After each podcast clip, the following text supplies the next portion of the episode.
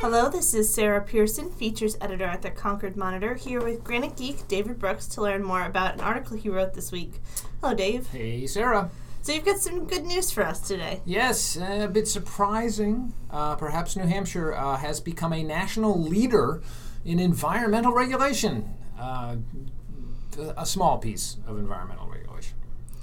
And this has to deal with arsenic, which is sounds pretty nasty. It is nasty. It is nasty, but it's natural. So yes, the problem is that uh, the, the the bedrock that most of New Hampshire is on top of contains a lot of natural arsenic.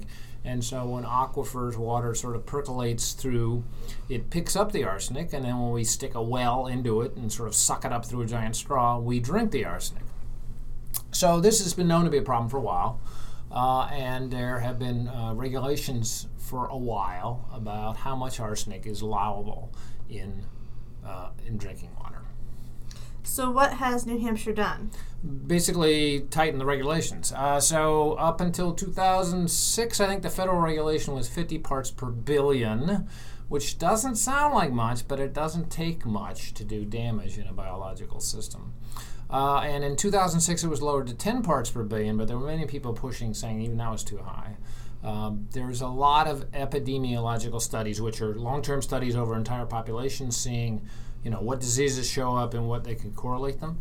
There's a lot of those studies that show that uh, arsenic, drinking in drinking water specifically, uh, correlates with bladder cancer, which sounds really horrible, uh, and um, other types of cancer. And there's also some evidence, not quite as strong, that it correlates with certain cardiovascular problems. So it's a real problem. And New Hampshire has a high has a high rate of bladder cancer.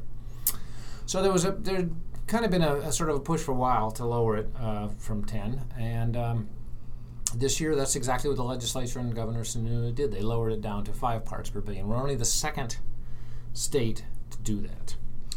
But we're not usually enthusiastic about government regulation in New Hampshire. Live free and die, you know? What happened? Ah, uh, what happened? What happened was a happy triumph of science and evidence and accumulated outreach. Really, I mean, this is kind of the way democracy is supposed to work, I would argue.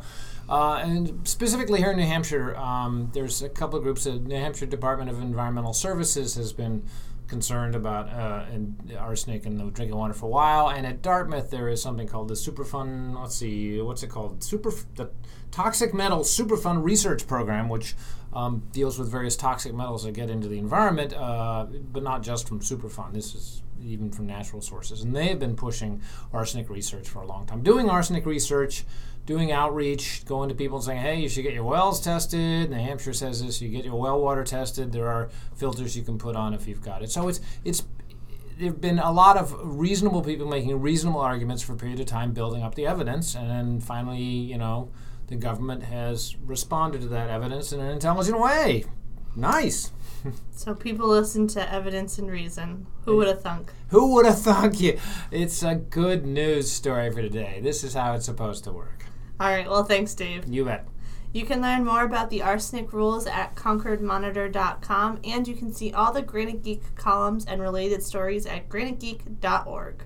And you can subscribe to this podcast on Stitcher, Google Music, Podbean, or iTunes. The theme music is Little Smartphone People by the Spide Kicks.